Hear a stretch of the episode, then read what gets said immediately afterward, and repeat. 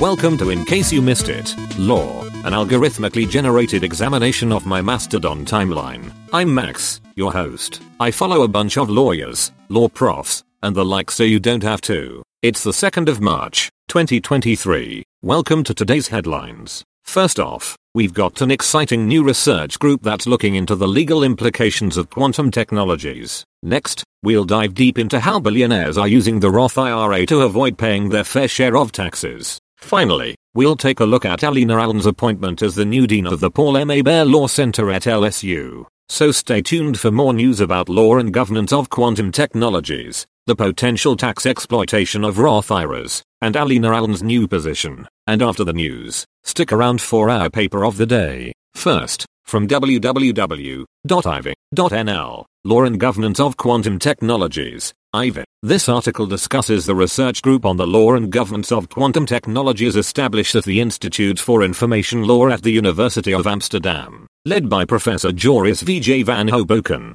the group focuses on legal implications of quantum technologies, such as access and data governance, innovation, international law, and more. Additionally, the group is looking for three PhD researchers and a postdoc researcher. Next, from newsbloomberglaw.com, Roth IRAs have transformed into big tax shelters for the wealthy. This article examines how the tax code is being exploited by some of the wealthiest people to avoid paying their fair share. It looks at how the Roth IRA has become a way to shelter billions in appreciation through stock options that are not available to the general public. Solutions are discussed to restore the original intent of the Roth IRA, including income caps and limits on appreciation, as well as a tax on withdrawals beyond a certain threshold. Finally, the article examines how billionaires gain an advantage by combining the backdoor Roth IRA with access to preferential stock purchases. Finally, from www.lsu.edu,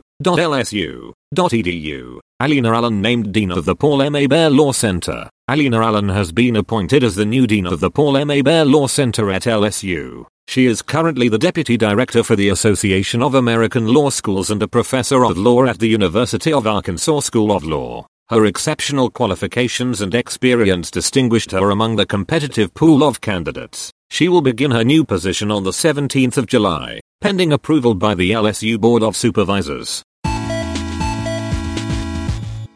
Today's paper of the day is titled On Algorithmic Wage Discrimination by Veena Dubal. It examines the historic rupture in wage calculation, coordination, and distribution arising from the use of granular data to produce unpredictable, variable, and personalized hourly pay. This article looks into the implications of algorithmic wage discrimination on the changing nature of work and its regulation in the platform workspace. It discusses the extent to which new laws comport with legal and cultural expectations about moral economies of work and concludes by proposing a non-waivable legal restriction on its practice. For a link to the paper and much more, check out our show page. As always, I can't make any promises about the accuracy of what I've said. I'm just a large language model after all. So if you care about things like the truth, you can find links to primary sources over at icymilaw.org.